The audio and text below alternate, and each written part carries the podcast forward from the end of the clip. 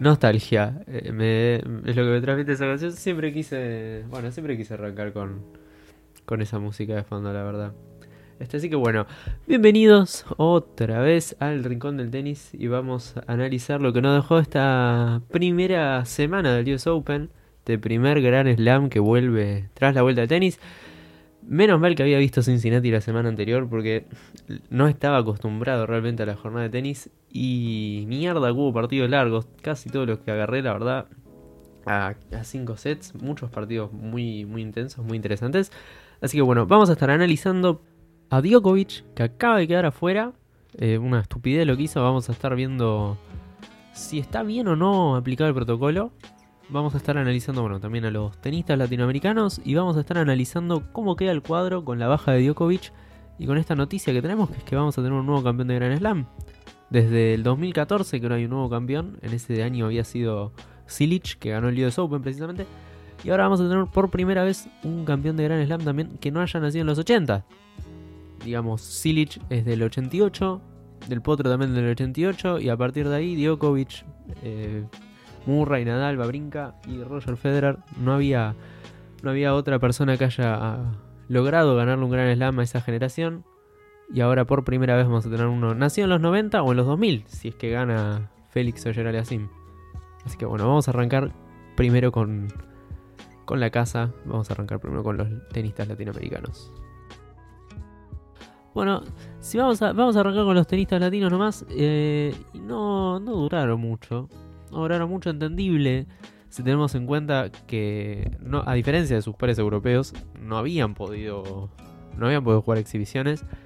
Por ejemplo, otro que se ve que tampoco jugó exhibiciones es Vasilashvili, que jugó horriblemente mal Cincinnati y, el US Open. Y bueno, tenemos a los tenistas latinos que que si bien tenían dos tres preclasificados con Pela, eh, ninguno pudo avanzar de la segunda ronda. Sin lugar a dudas, lo que más me sorprendió fue la derrota de, de Schwarman con Norrie. Un partido el primero que vi de todos. El lunes a las 2 arrancó, abrió, abrió prácticamente.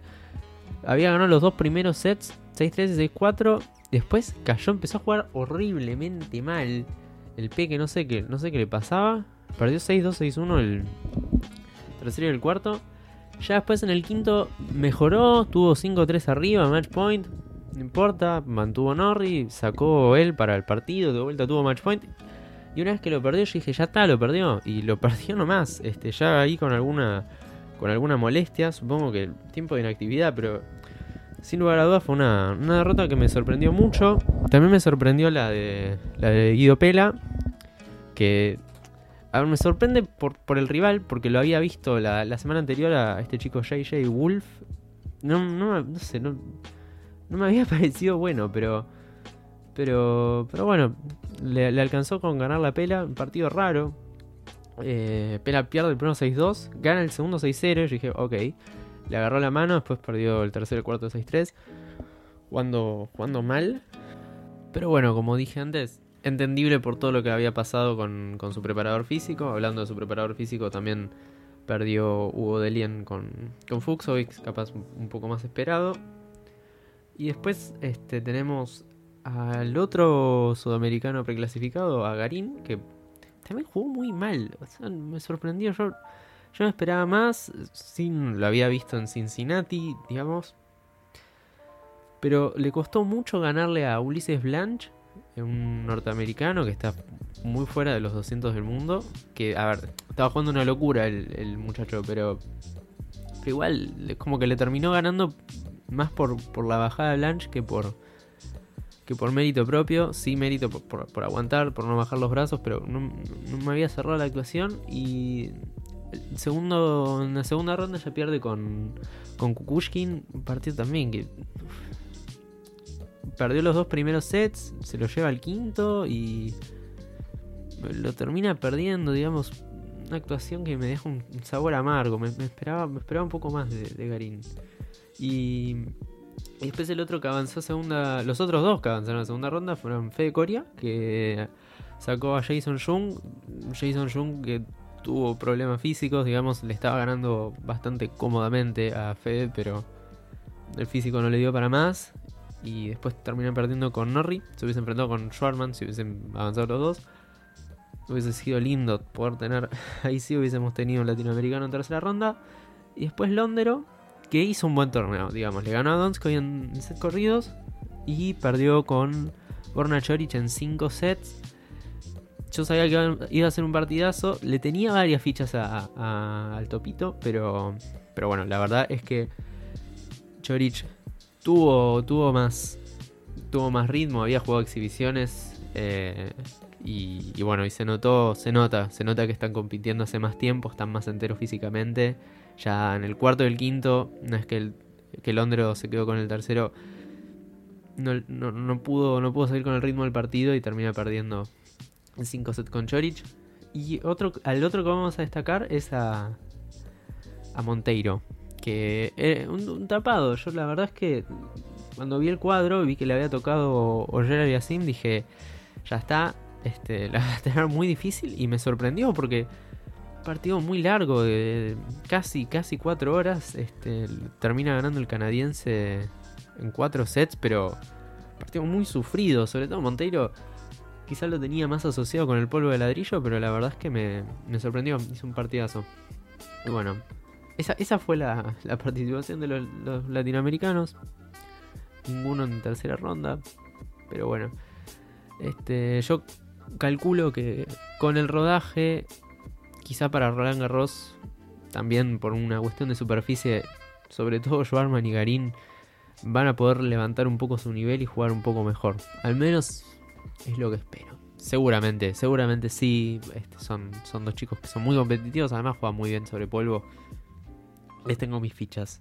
Así que bueno, cerrando el tema, vamos a ir con ya con la cuarta, lo que es la cuarta ronda, los cuartos de final y la polémica de Djokovic y el tema este del, nuevo campeón. Así que bueno, ya con el cuadro en mano, este, vamos a vamos a arrancar por la polémica, vamos a arrancar por por lo que hizo Djokovic. ¿Qué pasó con Djokovic? Djokovic arrancó su partido de cuarta ronda con Carreño Busta, un partido que, a ver, era si bien era complicado, era un partido que no, no debería perderlo, al menos en un día de Djokovic jugando un nivel medianamente bueno, quizá no debería pasar del cuarto set. Djokovic eh, no, le, no, podía sacar la ventaja. Es más, Carreño Busta le quiebra 6-5 y ahí Djokovic tiene un pelotazo que le termina dando una jueza de línea en el cuello, en la garganta. La deja sin aire y a Djokovic lo descalifican, poniéndole fin a su, a su invicto. Además, lo que tiene el invicto es que, digamos, viendo el cuadro, era. Yo creo que era imposible que alguien le gane. No está Nadal, no está Federer, no estaba Brinca. no, no, le iban a ganar nunca estos. No, no desmereciéndolos, pero de verdad, muy difícil. Veía muy difícil que perdiera este torneo. Y se termina autosaboteando. Este, él, él dice, no, bueno, actué, actué con, con buena intención. Pero, a ver, lo primero que se me viene a la mente, los primeros dos ejemplos que se me vienen a la mente son el, lo, que había pasado con el Bandian en, Queens, un partido con Silich, que, que él patea un cartel, el cartel se rompe, le termina dando al juez de, también al juez de línea y lo corta, le, provoca un tajo bastante importante. Digamos, y una también más parecido, capaz no tan conocido por, por porque digamos acá, en Latinoamérica es más famoso. Un pelotazo que le pega a Shapovalov en un partido de Copa Davis también al, al Empire. Digamos, en ningún caso hay mala intención. Yo no creo que en Albandian sea un psicópata que quiere ir lastimando gente o que Shapovalov lo sea, digamos. Pero vos cuando tirás un pelotazo, así, por, por eso está también sancionado que tiren pelotazos a la tribuna, porque vos le pegás a alguien en el ojo y ya está, le, lo hiciste mierda. Este yo, yo creo que está bien sancionado. Yo creo que está bien descalificado. Si es una lástima, si es una lástima que no esté Djokovic en cierto punto, porque es el que más, es el que mejor juega, como decía Ramón Díaz. Y es el que más jugador, el que más juega. Pero, pero, pero bueno, no, bien, bien sancionado, bien sancionado. Yo, ah, yo he visto en redes sociales mucho, mucho fanático de Djokovic que, que no, que no quiere que lo saquen. A, a, mí me pasaría lo mismo si sacan un jugador que me gusta del torneo, pero Pero bueno, a ver, él, él hizo también la misma declaración con esto de la Adriatur, ¿no? Él, agarra y te dice, no, pero yo quería ayudar a la gente, fue todo filantr- filantrópico, no sé qué, que no sé cuándo. Tenés 30 años, hermano. Este, hacete cargo de las cosas que haces. Vos no podés tirar un pelotazo así porque sí, porque, bueno, le podés pegar a alguien y bueno. Así es el reglamento. Si sacás a Yapovalo por lo mismo, tenés que sacar a, a Djokovic que se fue re caliente, se fue mal, le, dio- la mano a Carreño Busta. Yo cuando lo estaba mirando dije, no, no, no, ¿qué haces? ¿Qué haces, Novak? Este, pero bueno, Carreño Busta de vuelta en cuarto de final del US Open. Había llegado a las semis en el, en el 2017, perdiendo con, con Kevin Anderson. Y bueno, a la espera de Japol o, o Gofan. Yo creo que tiene chances. Yo particularmente veo más a Shapovalov que a Gofan. Si bien Gofan viene jugando muy bien, no sé, Gofan me da la impresión de que no, no, no tiene ese elemento especial que te hace falta para ganar un torneo grande. Y a Shapovalov sí. Si bien nunca ha ganado un torneo de este calibre, ni ha estado cerca de ganar ni siquiera un ATP 500 quizás, es un jugador que es muy eléctrico. Y yo creo que tiene todo para sacar a, a Gofan y es más, incluso podría, podría llegar a la final. Es, podría ser una de mis apuestas. Después, por la misma parte del cuadro tenemos a, a Chorich con Thompson, que todavía no jugaron, pero bueno, Chorich es por mucho el favorito. Chorich que viene a jugar igual dos quintos sets, esto habría que tenerlo en cuenta. El partido que le gana a Sisipas es, es, es- es impresionante. Lo que pierde el griego después de estar 5-1 arriba en el cuarto set. No, es doloroso incluso de verlo, me parece. Y más incluso ahora ya con Djokovic afuera. Es interesante porque Sisipas tiene un récord positivo con Zverev, que es el otro que está en el cuadro. Yo creo que si no hubiese perdido con Chorich, un partido increíble que pierde, era el favorito para llegar a la final, al menos por esta parte del cuadro. Así que todavía más dolorosos esos 6 match points que pierde en el, en el cuarto set. Así que bueno, como dije antes, Zverev ya sacó a Davidovich Fokina, espera por Thompson. Y me, da la impresión de que este cuadro va a estar entre, entre y Zverev. Quizás sea la chance de Zverev. Quizás sea la chance de ganar su gran slam. Ahora además no hay gente también. Eso es otro factor a tener en cuenta. Yo le pongo, le pongo mis fichas a Zverev al menos en esta parte del cuadro para llegar a la final. Y ya si nos vamos a, a la otra parte del cuadro, tenemos a Berretini contra Rublev, un partido muy, muy lindo. Dos, dos chicos que le pegan muy fuerte a la pelota. Jugaron, si no me equivoco, por la misma, por la misma ronda el, año pasado. De hecho, sí, porque después Berretini le gana a. Le gana a Rublev, le gana fácil, le ganó en, tres en set corridos. Después le gana a Monfils en un partidazo y pierde con Nadal. Y teniendo en cuenta ese antecedente, yo lo veo más a Berretini que a Rublev. Además, me da la impresión de que es un poco más consistente. Rublev tiene días que no juega nada. Me da también la impresión de que Rublev tiene un juego muy unidireccional. Así que yo le pongo mis fichitas a, a Berretini. Por la, otra, por la otra llave van Tiafó, el crédito local, que va partido, partido que me parece que lo tiene más que complicado porque va contra Daniel Medvedev. Medvedev jugó increíble, no perdió sets. Yo vi, yo vi sus, sus tres partidos, arranca con Del Bonis, lo aplastó a Del Bonis. Increíble como, como le ganó, no tuvo nada que hacer Fede. Después juega contra un australiano O'Connell. Y en tercera ronda también aplastó a su rival. Así que yo creo que Tiafó no va a tener mucho que hacer ahí. Y Berretini o Rublev, supongo que, que Berretini tampoco, tampoco los veo haciendo mucho.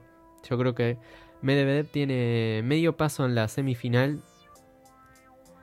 Y, a eso, incluso la semifinal esa puede ser una, una final adelantada. Ya vamos a ver por qué. Porque por la otra parte tenés a Tim, que va con Ojeral y Asim. Ese, ese va a ser también un partidazo. Lo que está jugando Gerard y Asim es impresionante. Yo lo vi con Murray. Yo, pero me quedé impactado, la verdad. No, lo de Gerard y Asim, increíble. Después del partido con Monteiro, lo vi impresionante, ganando sus dos otros partidos en tres sets. Incluso a Moutet lo, lo aplastó, lo, lo exterminó. Moutet parecía un jugador amateur. Estuvo a, punto de ganarle 2 sets 6-0. O sea, increíble. Yo creo, es más, lo, lo veo más como un favorito a Gerald Yassim ahí que a, que a Tim. Y el otro partido de la cuarta ronda, el último que tendría para analizar, es el de Pospisil contra de Minior. Que es, creo, el partido más flojo, digamos. No, no creo que nadie vea a ninguno de estos dos como, como posibles ganadores. Así que esa semifinal yo la vería como Medvedev contra el que sea que gane de Oyer Aliasim con Team. Pondría mis fichitas por Oyer Aliasim. Este, y, y dadas las condiciones, creo que el que pasa a ser el favorito es Medvedev. Pese al ranking de Team. Habría que ver hoy, eh, mañana, perdón, cómo responde Team, ¿no? Muy interesante también esto de, de que hayan quedado fuera los históricos o el histórico, porque digamos el único que llegaba con, con chances serias era Djokovic, por esta cuestión de que yo creo que nunca pasó que Tim sea el favorito para ganar un torneo, o Medvedev sea el favorito a ganar un torneo. A ver, en el US Open anterior, que Medvedev venía así enrachado, digamos, sí se lo veía como un candidato a llegar lejos, pero no era el candidato a ganar el torneo. El candidato a ganar el torneo era, sin lugar a dudas, Djokovic o Rafa Nadal ahora creo que juegan con un peso en, sus espaldas que, que, nunca han tenido que, afrontar. Y, va a ser muy interesante, sin lugar a dudas, ver cómo reaccionan. Un chico como Zverev, que no, no suele rendir bien bajo presión. Tim, que había jugado muy mal. Muy mal la semana pasada. Y Medvedev, que viéndolo, pensándolo en frío. También él, por mentalidad, me parece que que pasa a ser el, candidato principal a, a, ganar el torneo. Una lástima lo de Sisipas, porque la verdad me había encantado cómo jugaba, pero sí. Si tengo que decirlo hoy, domingo a las 7 menos 20 de la, de la tarde-noche, mi candidato es Medvedev. Habrá que ver qué es lo que nos deja el resto de la semana. Y bueno, el domingo que viene estaré acá analizando mis predicciones y analizando qué es lo que nos termina dejando la semana final del US Open.